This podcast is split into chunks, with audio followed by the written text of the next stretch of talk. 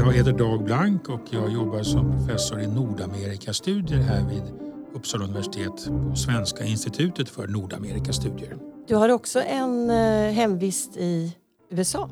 Ja, del av året så är jag verksam vid ett college i Illinois, i västra Illinois, Augustana College, där det finns ett institut för svenska-amerikanska relationer. Ett arkiv, ett bibliotek och ett forskningsinstitut där man studerar förhållandet mellan Sverige och USA. Mycket har handlat om immigrationen. Den svenska migrationen är en viktig del av svenska-amerikanska relationer, men vi har även andra material som berör olika typer av relationer mellan Sverige och USA. Så där är jag i 2 perioder under varje termin. En period på hösten och en period på våren. Jag läser någonstans att under de senaste 30 åren har tillbringat en stor del i USA. Stämmer det? Ja, jag har haft det här jobbet sedan 1985 och även innan dess så studerade jag i USA. Jag kom till USA som stipendiat efter gymnasiet. Det var så jag kom in på den amerikanska vägen så att säga. Mm. Och, så att det har kommit att prägla mitt liv. Jag förstår det. Räknar du dig som svensk fortfarande? Eller har du lite svensk-amerikan? Eller du har inga... Jag bor ju mest i Sverige kan man säga, men en del av min vänkrets skulle nog säga att jag är väldigt påverkad av mina amerikanska år. Jag kanske har blivit svensk-amerikan trots allt. Och det är inget negativt i min bok att vara svensk-amerikan. Nej, det är inte det. Nej. Men du forskar och har forskat om amerikansk historia med tonvikt på invandring och minoriteter. Hur skulle du vilja beskriva den svenska Amerikabilden? Den svenska Amerikabilden är långvarig. Det har funnits en diskussion i Sverige om USA allt sedan USA grundades 1776. Och även innan så fanns det ett samtal om vad som hände i Nordamerika, bland de engelska kolonierna. Så att det är en observation. En annan observation är att diskussionen i Sverige om USA kanske präglats av ambivalens. Det finns både en positiv bild av USA, men det finns också en negativ bild av USA. Och de har samvarierat, de har gått fram och tillbaka lite grann över tid. En av de olika styrkor vid olika tidpunkter. Delvis så finns det så att säga politiska omständigheter som styr det. Man kan se att det finns ett väldigt Pew Research Center i USA, en väldigt bra pålitlig forskningsinstitut som studerar många åsikter och attityder om många saker. Bland annat USAs förhållande till omvärlden. Och de har mätt nu Amerikabilden i omvärlden i många olika länder. Och där kan man se väldigt tydligt att när president Obamas period tog slut och när president Trump tillträdde så gick den positiva synen på USA. Man frågar, vad tycker ni om USA? Eller tycker ni positivt eller negativt om USA? Så gick i många länder den ner starkt när Trump hade tillträtt. Inklusive Sverige. Så att det har naturligtvis att göra med det. Men vad man kan säga också är, tror jag, att om man ser på den svenska Amerikabilden. Det finns en stark positiv grundsyn i Sverige till USA. Vad beror det på? Jag skulle säga att det är olika faktorer. Men just den stora migrationen. Det är en mycket viktig del av de svenska-amerikanska relationerna. Sverige hade ju en betydande utvandring till USA. Det var väl närmare 1 miljon människor? Ja, dryg miljon till och med. Ja. Kanske man brukar säga 1,3 miljoner. Ja. Det var en stor del av befolkningen, absolut. Och idag, och det finns ju då en betydande befolkning i USA av svensk härkomst. Idag räknar man med i amerikansk statistik att det kanske är 4 miljoner personer som säger att de är av svensk härkomst. Det är ju, om man jämför med Sveriges befolkning så är det en ganska stor andel. Ja, 40% av den svenska. Men det där kan man fundera på mycket hur man ska tolka sådana siffror. Men jag tror att den här migrationen var oerhört viktig. Man brukar räkna med att kanske mellan var tredje och var fjärde svensk bodde i Amerika vid sekelskiftet 1900. Och det skapade enorma kontaktnät som band samman Sverige och USA över Atlanten. På långvariga kontakter. Det, Så är det i migration överhuvudtaget.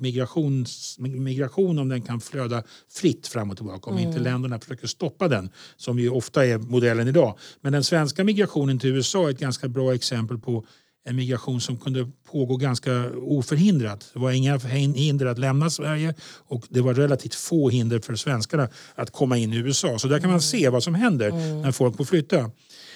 Och det har avsatt ett lång rad konsekvenser och många kontaktytor som har skapats på lång... Alltså, länge, även om vi tänker på det här lite märkliga tv-programmet Allt för Svenska. Ja, just det. Där svensk-amerikaner kommer till Sverige för att tävla i sådana här game shows. Det är väldigt populärt. SVT har förnyat det säsong efter säsong. Och emigrationen har ju över sedan mycket länge. Den upphörde ju egentligen kan man säga, vid 1920-talet. Men där ser man de här långsiktiga konsekvenserna av det. Dels att amerikaner fortfarande har en svenskhet eller bejakar en sorts svenskhet. Dels att svenskar är intresserade av detta. Så jag tror att migrationen har spelat en stor roll om man ska förklara de svenska-amerikanska relationerna. Men sen lyckades väl många svenskar då uppenbarligen. För det har väl också viss betydelse. Om man klarade av att leva och få en bra inkomst när man kom till USA eller Amerika. Det gjorde det naturligtvis. För om man hamnar segregerat som vi pratar om idag väldigt mycket. Då hade det kanske inte varit samma lika lyckoland. Ja, alltså det är en 10 000 kronors fråga. Hur gick det? Var det bra att utvandra eller inte? Och för huvudsakliga skälen var ju ekonomiska och sociala skäl. Så man kan säga att det finns ju en väldigt stark bild som har format Sveriges bild av emigrationen. Det är ju Ville Mobergs romaner Utvandrarna. Absolut. Med Carl Oskar och Kristina. Ja. Och det kan man ju säga är i huvudsak en framgångssaga. Och den bilden har ju förpräglat vår syn på emigrationen. For better or for worse skulle jag vilja säga. Men, och det är en framgångsbild. Sen finns det ju nu mera sedan 2016 en annan motbild, en annan roman. Nämligen Ola Larsson. Ola Larsson, den har jag läst. Ja, det är ju en annorlunda bild. Och för Mobergs bild är ju inte så... Det är två, och han vill ju skriva om de fattiga svenskarna. De som bodde så att säga, i städerna. Bodde i slummen och så vidare. Där som för vilka det inte alltid gick så bra. Även om det är några som det går bra för. Även hos Ola. Men den romanen har blivit en enorm framgång också. Så att det faktum att vi tar inte bara till oss framgångssagorna. Nej. Utan jag känner Ola och han säger att han får ibland en del kritik för att han svartmålar. Ja, för många gick det bra. För alla gick det inte bra. Man kan säga rent generellt tror jag. Man kan säga att svenskarna i USA tillhörde en privilegierad grupp. De var vita. De var nordeuropeer. Så att de kom in i... Om man tänker sig, det amerikanska samhället präglas av etniska hierarkier så att säga. Och med vem som står ovanför varandra. Och rasmässiga också naturligtvis. De svarta stod längst ner och... De nordvästeuropeerna stod väldigt högt upp. De var protestanter.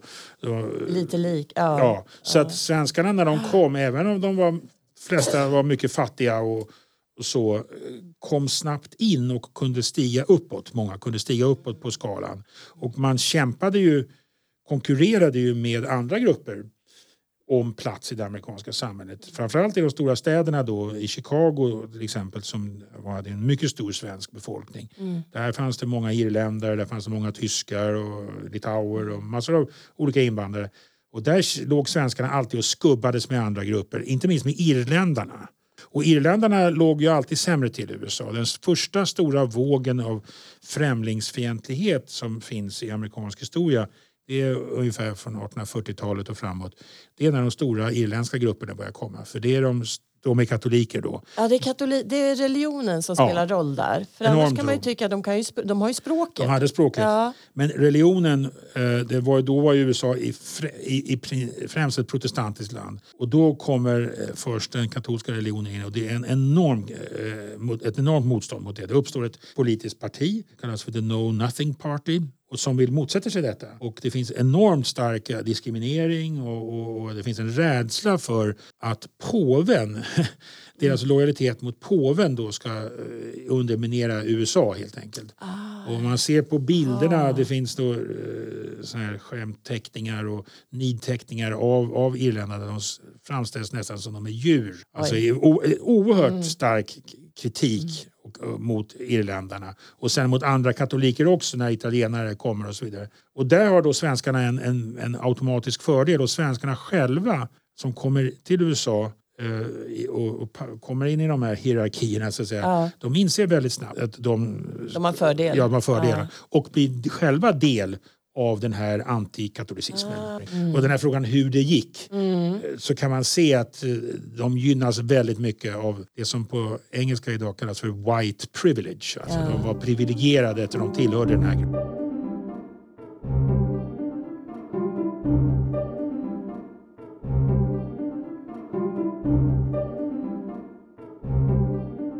Jag skrev en artikel en gång om en mycket berömd svensk-amerikan som heter Ragnar Benson som var storbyggmästare i Chicago.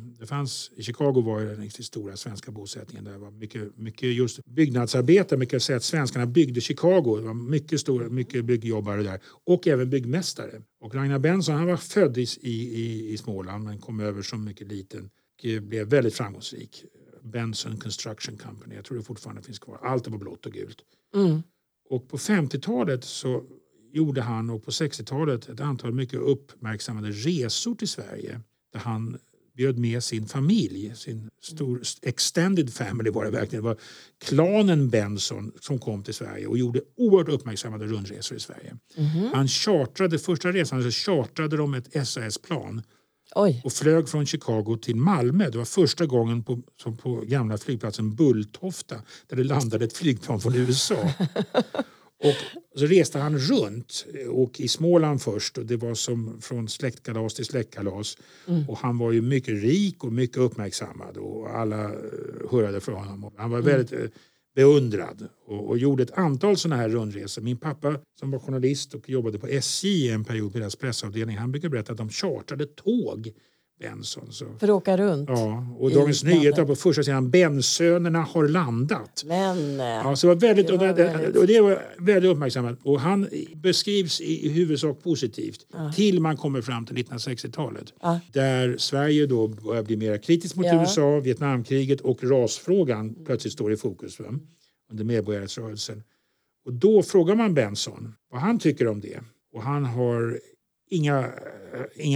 inga som helst problem. Han har många svarta anställda som han åker runt och tittar till på helgerna och de har det minsann bra. De har det bra. Och det där skapar väldiga rubriker i svensk press och säger men hur kan man säga så? Att han antyds att han är rasist och Benson blir mycket upprörd när Olof Palme blir kritisk mot USA under Vietnam. Ja, och så. Men hans attityd var väldigt paternalistisk skulle man kunna säga. Va? Och han blir väldigt defensiv då för den svenska kritiken av USA. Och då blir svenskarna i sin tur väldigt... Då är inte Benson så lika populär längre.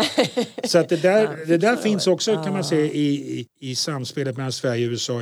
Man kan säga att vi har kanske Sverige har ett behov av att bli sett av USA, bekräftat av USA. Och när vi blir det på ett positivt sätt, då är det väldigt positivt. När president Obama kom på besök här 2013, det var första gången vi hade ett officiellt statsbesök. Han kom bara för Sverige, så att säga. Han hade ju president Bush var ju här, men det var under EU-toppmötet. Så att då var han ju här, men det var inte främst på grund av Sverige han kom. Men när Obama kom, alla eventuella reservationer som man kan ha med USA, de verkar helt försvinna. Och det är en verklig solskenshistoria. Men det finns ett behov, skulle jag säga, av att bli positivt sedd. Och när vi blir det, då blir vi det som bekräftade av det stora. Men det motsatta är också sant. När USA kritiserar oss, då blir vi arga. Och då blir vi nervösa. Det finns många exempel på det. President Trump, när han talade om det här last night in Sweden. Han sa att någonting hade hänt i Sverige. Som hade att göra med invandringen. Att det var okontrollerad invandring. Det var upplopp. Det var inte sant. Det hade inte hänt några upplopp och så. Va? Men man leker ibland med tanken om att Trump skulle komma hit. Ja. Jag tror att det skulle vara ett annat mottagande faktiskt. När George W. Bush kom för det här EU-toppmötet, han var ju väldigt impopulär. Men ändå så kan man nog säga att det var en positiv faktor. Inte minst för den dåvarande statsministern Göran Persson som fick stå jämte George Bush. Att stå på samma scen som en amerikansk president, det är viktigt, va? Det är oerhört viktigt. Jag vet inte hur mycket man gynnas i Sverige av att stå bredvid Donald Trump om man skulle komma. Nej, tvärtom. Han hade ju ett statsbesök inplanerat i Danmark, men sen så fick han inte köpa Grönland. Då sa USA och Grönland också nej. Och då blev han arg. Han agerade lite impulsivt. Men då ställde han in det besöket. Men det hade varit mycket intressant att se hur danskarna hade reagerat. Men just Trump är en så polariserande figur, va, skulle man kunna säga. Alltså man brukar säga det att det finns olika sfärer hur mycket vi påverkas av USA och kulturellt, alltså populärkultur framförallt. Allt från film till tv, serier, internet, sociala medier och så. Enormt inflöde från USA. Och i positivt, alltså under Vietnamkriget när då de politiska handlingarna var kritiserade, så många som demonstrerade och gick till den amerikanska ambassaden gick ju sen hem och åt en hamburgare eller tittade på en amerikansk film. Ja, precis. Va? Så att, och det illustrerar en viktig poäng här, tror jag. Och det är att man kan göra en åtskillnad mellan amerikansk politik, enskilda politiska beslut, alltså kriget i Vietnam, Irakkriget och så vidare. Det kan man kritisera. Samtidigt så kan man vara positivt i landet som helhet. Det betyder inte att man skåpar ut hela USA. Man gör den där distinktionen vad USA är och vad USA gör. Ett mycket bra exempel på det är Olof Palme. Han var ju oerhört kritisk mot USA under Vietnamkriget. Gick väl allra längst bland de europeiska ledarna. Hans olika uttalanden skapade en stor diplomatisk kris mellan Sverige och USA efter julbombningarna i Nordvietnam och Hanoi, när han jämförde de bombningarna med nazisternas illdåd. Och det ledde till att de diplomatiska förbindelserna mellan Sverige och USA nästan avbröts. De var på den lägsta möjliga nivån. Det fanns inga ambassadörer. Och Olof Palme blev ju starkt kritiserad hemma vid av en del för detta. Att man ifrågasatte relationen till USA i fara. Och han anklagades för att vara anti-amerikan. Det tror jag är helt fel. Henrik Berggrens fantastiska biografi visar också det. Han hade ju ett nära och djupt förhållande till USA. Han åkte dit som stipendiat, som student. Till Kenyon College 1947 redan. Och det präglade hela hans liv. Så att säga att han var anti-amerikan tror jag helt felaktigt. Och han sa ju själv också att stor del av den kritik han framförde, det var vad hans goda vänner i USA sa. Ja. Och det finns en hel del studier som visar att mycket av den svenska Vietnamkritiken kom från USA. Från den amerikanska antikrigsrörelsen. Där ser man den nära förbindelsen. Relationen. Ja. Så Palme måste man säga var egentligen i grunden mycket positivt till USA. Man kan nog argumentera för det, gör Berggren, att han blev en sorts amerikansk... Han hade en amerikansk politikertyp. Han påverkades mycket av de åren han var där och sina studier där. Han kom över som ung. Det är väldigt effektivt. Ja, det verkar vara det. Man blir kvar där. Man blir kvar eller man påverkas. För mig hade det varit väldigt knutet till akademiska studier. Alltså jag kom som stipendiat genom Sverige-Amerika-stiftelsen, den här fantastiska organisationen som har många år, till ett college i Illinois. Det är där jag fortfarande är knuten till, helt enkelt. Och svensk bakgrund, och därför har de ett stipendium för en svensk student varje år, eller flera studenter, det har de fortfarande. Och för mig var det en fullständig eye-opener att plugga vid ett sånt ställe. Och det är så kallat liberal arts college. Vi har inte riktigt den här modellen i Sverige. Nej. Men det är några tusen studenter, ganska litet, man bor på campus. Och det finns en väldigt nära förhållande till lärarna. Så lärmiljön är helt fantastisk, alltså. Ja, i det här fallet så öppnades möjligheter för mig att studera, och jag blev ju då också intresserad av den svenska invandringen till USA. Det här colleget hade grundats som svenska invandrare från början. Så att det undervisas fortfarande i svenska där som ett främmande språk, och det fanns mycket material kring på colleget om den svenska invandringens historia, och det som kallades då för Svenska Amerika när det växte fram självt så att säga under emigrationsperioden av immigranterna och deras barn, så skapas ett svensk-amerikanskt samhälle helt enkelt som från början då präglades väldigt starkt av språket. Att man skulle tala svenska språket. Och när det svenska språket så att säga, försvinner, man varnade för det stora språkskredet när engelskan som en lavin skulle dränka svenskan. Och man gjorde allt då för att ha kvar svenskan. Men det språkskredet kom och svenskan försvann så att säga. Och då trodde många att då skulle den här svenska kulturella gemenskapen som skapades försvinna. Men det gjorde den inte, för att idag så finns ett antal miljoner personer som när de tillfrågas, när man frågar vilket man gör i USA, det får vi inte göra i Sverige. Synd nog tycker jag. Man frågar vilken är er nationella bakgrund, och då säger de att då har man de här svenska amerikanerna idag, men väldigt få de talar ju svenska. De är svenska amerikaner på engelska. Så det är en viktig förändring då när man säger att oh you're from Sweden, I'm Swedish too. Jaha, vad roligt. Oh no, I don't speak the language. I wish I did, så att säga.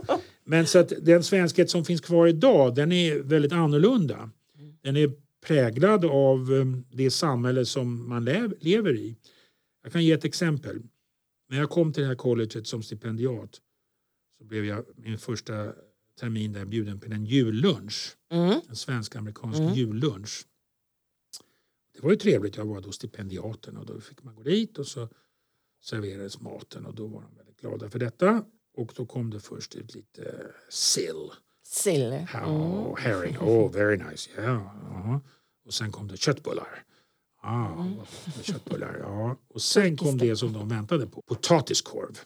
Potatiskorv, ja, det äter vi i Värmland. Du är av värmländsk bakgrund, jaha. För när jag berättar den här historien så brukar de flesta bara säga, vadå?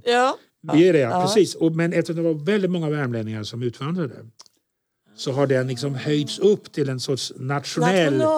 Men jag som var den har försvunnit i Sverige nästan. Jag som var förortsgrabb från Stockholm hade aldrig hört talas om det. Jag tittade på dem och sa, what? Potatiskorv, oh yes... Och så åt jag det. Och så tittade de på mig och så sa de, was it just like your mother's? Och då förstod jag att här är läge att ha en liten vit lögn. Så jag sa ja. Och då var de jättenöjda för då hade de gjort rätt. Va? Men då blev jag väldigt intresserad. Varför är det så att de uppfattar någonting som mycket svensk som inte jag känner till? Bland annat många av dem skulle jag nog säga identifierade sig ofta som värmlänningar eller smålänningar eller från socknarna där de kom. Att svensk, den här överordnade svenskheten, den kommer senare va, men den kommer lite uppifrån. Så att de här regionala, det ser man i många städer då, i Chicago och Minneapolis, där grundades då Värmlandsförbundet och Västgötagille. Så de här lokala, regionala identiteten lever kvar. Men idag då så är den potatiskorven, den står främst på det svenska-amerikanska julbordet. Nu kände du till det, så det var intressant. Men det kan man säga lite grann, den svenska-amerikanska kulturen blir annorlunda. Det är som en dialekt skulle man kunna säga av den svenska kulturen. Men det finns ju då en uppfattning om att vara svensk, då ska man vara som svenskar om man är i Amerika, då ska man vara som svenskar i Sverige. Och vi tycker att de som är svenskar i Amerika ska vara som vi är. Det händer i alla migrantsamfund. Det kan vi se bland invandrargrupper i Sverige idag. Deras relationer till sina hemländer. Man går i olika riktningar naturligtvis. Ja, precis. Många amerikaner känner inte till någonting om Sverige. Nej. Vi känner till mer. Vi känner mycket mer. USA är ju så dominerande. Va? Så vi är ju dränkta i USA. Men deras kunskap om Sverige är oftast väldigt svag. Men i Minneapolis, i Seattle... vissa andra områden där det, på grund av migrationen finns en stark grupp fortfarande idag. Så där, det är en källa till kunskap. Men en annan källa till kunskap, det är också nämligen framväxten av de moderna samhällena. Inte minst knutet till vad som hände efter den stora depressionen på 30-talet. Där då Sverige 1932, Socialdemokraterna vinner valet och nu ska vi reformera Sverige. Det gamla fattig-Sverige ska bort och folkhemmet ska byggas. Va? Precis samtidigt i USA så kommer Roosevelt till makten med sitt New Deal. Och det handlar inte exakt om samma sak, men det är också en stark reformimpuls av någonting som inte har fungerat. Och man tittar framåt. Det är liksom framåtblickande. Nu ska vi se på till framtiden och bygga något nytt. Där impulserna berör varandra. Det finns en amerikansk journalist som var New Dealare, som var knuten till New Deal, som kommer till Sverige 1936 och skriver en bok som heter Sweden the Middle Way, där han menar att Sverige är ett land som går en medelväg mellan kommunism och kapitalism. I USA vid den tidpunkten kunde man säga kapitalismen har misslyckats. Depressionen var ett stort misslyckande. Vad ska vi göra då? Då kanske kommunismen som är alternativet. Sovjetunionen fanns ju, hade ju uppkommit. Va? Och många trodde det kanske den vägen vi ska gå istället. Kapitalistiska vägen verkar stängd. Svaret här var nej. Men det finns vi ska inte gå den kommunistiska vägen. Men det finns en medelväg där kapitalismen är tämjd. Och där är en stark stat. Franklin Roosevelt i en berömd presskonferens från 1936 hänvisar till den här boken. Alltså, I was very interested to learn about Sweden and what they're doing in Sweden. Och sen finns en stark, framförallt efter kriget på 50- och 60-talet, en stark bild av Sverige som föregångsland, den svenska modellen. Och det har sin rot där i USA. Sen sprids det över hela världen. Så att där, det moderna Sverige och där känner sig många av svenskar hemma också som, så att säga, till exempel, men det går åt båda hållen. Så amerikanerna var intresserade av det moderna Sverige och svenskarna var intresserade av det moderna USA. Det finns en debatt om det i USA, att vi ska gå den svenska vägen. Det finns också ett motstånd mot det från konservativt håll. Det mest berömda kanske är från 1960, när president Eisenhower, det var precis när han skulle avgå som president sommaren 60 innan valet, där han uttalade sig negativt om den här svenska och skandinaviska modellen. Det är också skandinaviska denna. Han säger, utan att nämna namnet på landet, men alla förstod vilket land han menade. Han säger att det där är nog lite farligt, därför att de där länderna och Sverige då har väldigt hög alkoholism. Och hittar han på där också? Ja, han hade vissa data. Och framförallt sa han att det finns väldigt hög självmordsfrekvens. Och då blev svenska regeringen blev lite nervös över detta. Det var ju amerikanska presidenten som säger detta. Och stora krigshjälten från andra världskriget, general, som var oerhört populär. Och man reagerade precis som när Trump sa det här last night. Man säger vi håller inte riktigt med om detta. Det stämmer nog inte riktigt. Och vi vill gärna informera presidenten här om hur vi ser att det ligger. Man vill inte gå ut och kritisera för hårt. Man vill inte antagonisera USAs president. Och Eisenhower faktiskt, när han hade lämnat presidentämbetet, kom han på ett besök i Sverige. Oerhört uppmärksammat.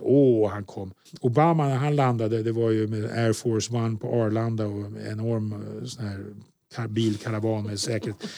Eisenhower, han kom med nattåget från Malmö. Han hade varit i Danmark. Så han steg av på Stockholms central. Ingen och där kände igen honom. Jo, där stod tusentals människor. Men alltså det var ju, han kom ju så nära. Va?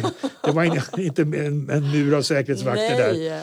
Och då kom han och alla hälsade honom. Och då var en av de första sakerna han sa var att han ville be om ursäkt för det där med självmord. Men då sa han att jag har förstått att det här väckte uppmärksamhet. Och jag säger att det var fel. Jag var felinformerad. Så att han tog tillbaka det där lite grann. Men det hjälpte inte. Utan den där uppfattningen om självmorden har klistrat sig fast. Den har liksom fastnat. Så man brukar ju säga det att USA var det moderna landet. I've been to America and I've seen the future. Ett uttryck som man ofta hör. Att det som händer där borta, det är framtidens. Och det kommer till oss. Get ready, va? Alltså bilsamhället, reklam. Man förstår att det är så starkt. Så man är där och studerar det och ser vad kan vi göra med det här och hur kan vi förbereda oss. Men det finns också en annan sida i den här då svensk-amerikanska utvecklingen. Och det jag träffade en gång en arkitekt, stadsplanerare, som sa, oh yes, Sweden. We went to Vällingby. Men det var ju väldigt känt. Absolut, det var det emblematiska moderna förorten. Så dit åkte de för att studera framtiden. I've been to Vällingby and I've seen the future. Det var ju stort då. Ja visst. Precis. Så att där ser man den här det moderna. Så att jag skulle säga att migration, den utvecklingen av folk, är väldigt viktig för att förstå Sverige och USA och det svensk-amerikanska och svenska amerikaner och även vi har inte talat om återvändarna. Det var ju ganska många svenskar som återkom. Alltså till Sverige? Ja, man brukar räkna med kanske 18-20%. Det var så pass många. Ja, men de kommer tillbaka många och de för med sig då de som har varit framgångsrika. Det fanns ju många då som emigrerade för att man ville förbättra sin ekonomiska situation. Och de lyckas och kommer hem med pengar och kan köpa en gård eller etablera sig så att säga. Förhindra den här nedåtgående sociala rörelsen som fanns i Sverige. Så att det kommer tillbaka pengar, men det kommer också tillbaka idéer. Genom den här återvandringen och genom alla dessa kontakter, det är många som kommer tillbaka på besök och alla brev som skrivs, så skapas en väldigt stark medvetenhet om innan den stora amerikaniseringen på 60-, 70- och 80-talen har kommit. Va? Man skulle kunna argumentera för att all den här migrationen och alla de kontakter som den resulterar i gör att det finns en stark medvetenhet om USA i Sverige bland bredare befolkningslager också. Ute på landsbygden och bland småfolket så att säga. Det var ju de som emigrerade.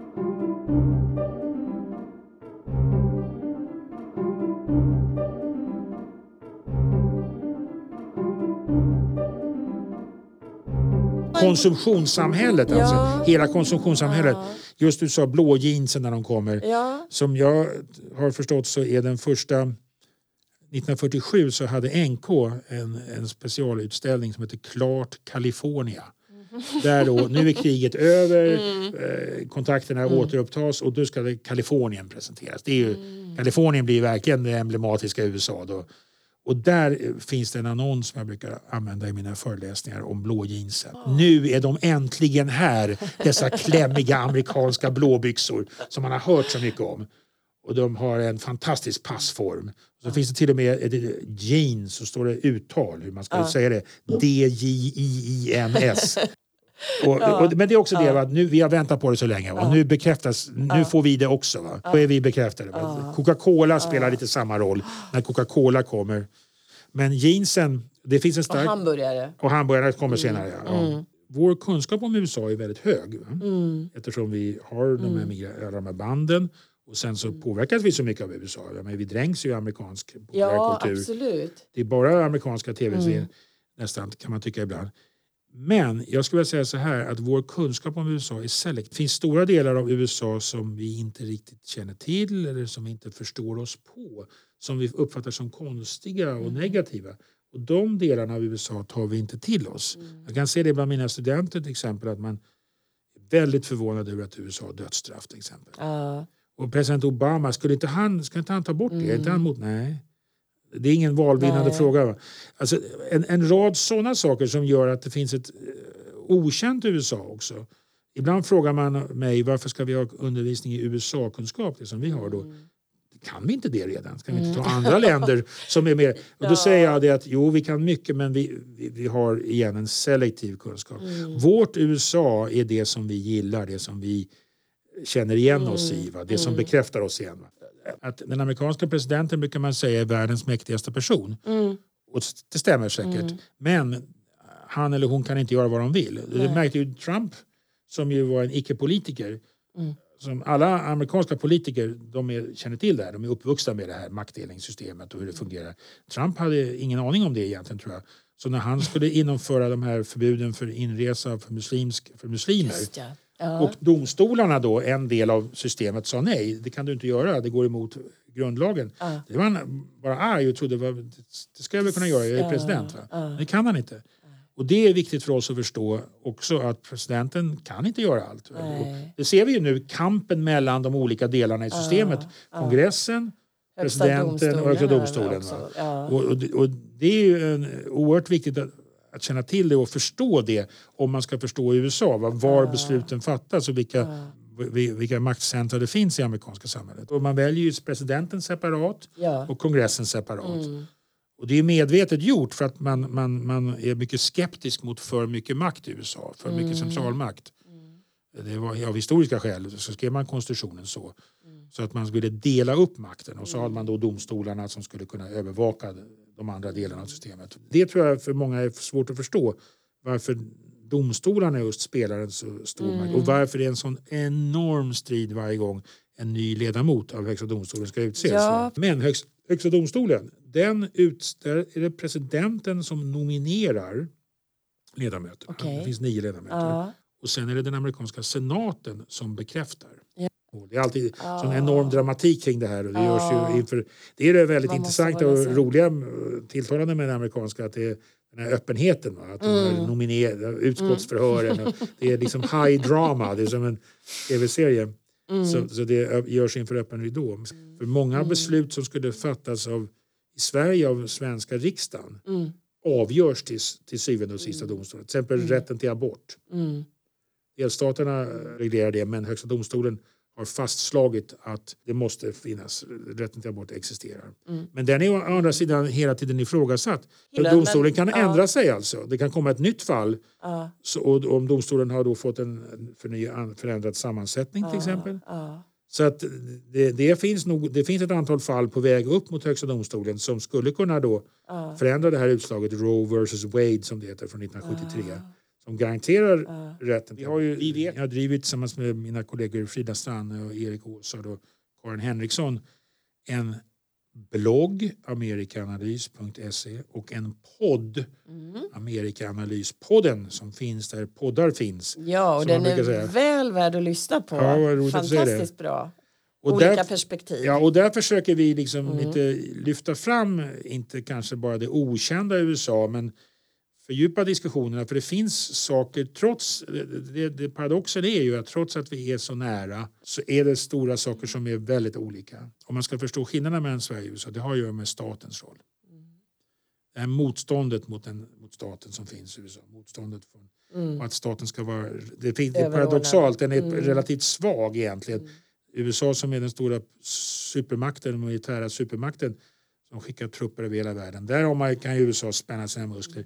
Men i andra dimensioner, till exempel när det gäller folkräkningar. Det vill man inte ha personnummer. Nej, det precis, precis den dimensionen. Va? Och det finns undersökningar som visar att man frågar då. I Sverige tycker vi egentligen ganska bra om staten. Det fungerar bra eller dåligt. Mm. I Sverige så är, tror jag, 70% ungefär som säger ja. I Amerika är det 17%. Och det ser man ju i det pågående valet. Där är lite intressant i år eftersom den nu ledande demokratiska kandidaten Bernie Sanders, han är en person som säger what's wrong with Scandinavia. Han förespråkar ju nästan en sorts välfärdsstat av skandinavisk eller svenskt snitt. Han säger att han är en democratic socialist. Och frågan är, kan det gå? Man har alltid trott att det är omöjligt. Just nu så leder han, när vi spelar in det här, den demokratiska nomineringskampen. Ja, men har den verkligen någon chans? Det är den stora frågan. Ja, det är den stora frågan. Det ska jag fråga dig. Nej, men det är intressant för att där finns plötsligt en sympati då för en starkare stat. Mm. Det finns massor av studier gjorda på vem röstar på Trump, så att säga, och som man förklarar. Jag tror att man kan säga att det finns liksom olika förklaringar. Är det liksom en ekonomisk förklaring? Att det är de allra fattigaste, de arbetslösa som slogs ut? Svaret på den frågan är nej hittills. Alltså att de som med de lägsta inkomsterna röstade på Hillary Clinton. Snarare så tror man kan säga att det handlar om en sorts kulturella förklaringar. Det pågår en stor demografisk förändring i USA. Den vita gruppen, det som kallas för vit, klassificeras som vit, alltså de som är av europeisk bakgrund. Den minskar. Aha. Och minoritetsgrupperna, latinogruppen, den latinamerikanska gruppen, asiaterna, de går upp. Och det finns de här förutsägelserna som säger att om kanske 20 år, 10 år, när det nu är 2040 eller något sånt, det är lite oklart exakt när, i alla fall då kommer den vita gruppen vara under 50%. Så det finns ingen majoritetsgrupp. Och då är det så att de här vita, och Trump har ett mycket starkt stöd bland de som är vita, som känner sig hotade och oroade. Och de känner sig också ekonomiskt oroade för att de känner att många av de här minoritetsgrupperna, de får en bättre ekonomisk deal. De får stöd och så vidare. Så att det har att göra med ekonomi. Men i grunden ligger en sorts kulturell oro för att den här gruppen känner sig hotad. Va? Mm. Och i och med att de här minoritetsgrupperna växer ganska hastigt nu. Latinogruppen utgör kanske 20%, 18-20%. Och i vissa delstater så har det här redan skett. I Kalifornien så är den vita gruppen kanske 39% och latinogruppen 35%, asiaterna 15% eller vad det är för någonting. Så att det är det, om man besöker Kalifornien, det är bara direkt att gå ner för gatan och se hur det ser ut, så att säga. Va? Texas och så. Men de här gamla industristaterna där han har sitt stöd, de är mycket stark vit befolkning. Så det, man kan säga att det finns en sorts demografiska, kulturella spänningar i amerikanska samhället. Det är möjligt att det håller på att ske en skiftning här. Och att det är det som ger såna här utslag, en sorts oro för vad ska hända med oss, och de här grupperna gynnas, de andra minoritetsgrupperna de på vår bekostnad. Hans kärnväljare är vita och med låg utbildning. De här frågorna delar samhället verkligen alltså, och Och Trump, inte minst Trump måste man säga, har varit väldigt polariserande. Han har ju, hans stil är ju att vara det, provocerande och polariserande. En president ska ju också ha som uppgift att hålla samman samhället. Men det är bra att det tar slut. I november eller efter. Fast frågan om det är jag. Du har lyssnat på Forskarpodden med forskaren Dag Blank, professor i Nordamerikastudier vid Uppsala universitet. Följ oss på iTunes eller i andra poddläsare. Kontakta oss gärna via sociala medier, #forskarpodden eller på Uppsala universitets webbsida uu.se/forskarpodden. Jag heter Gunilla Styr och Forskarpodden produceras av Uppsala universitet med musik av Marcus Sjöblom.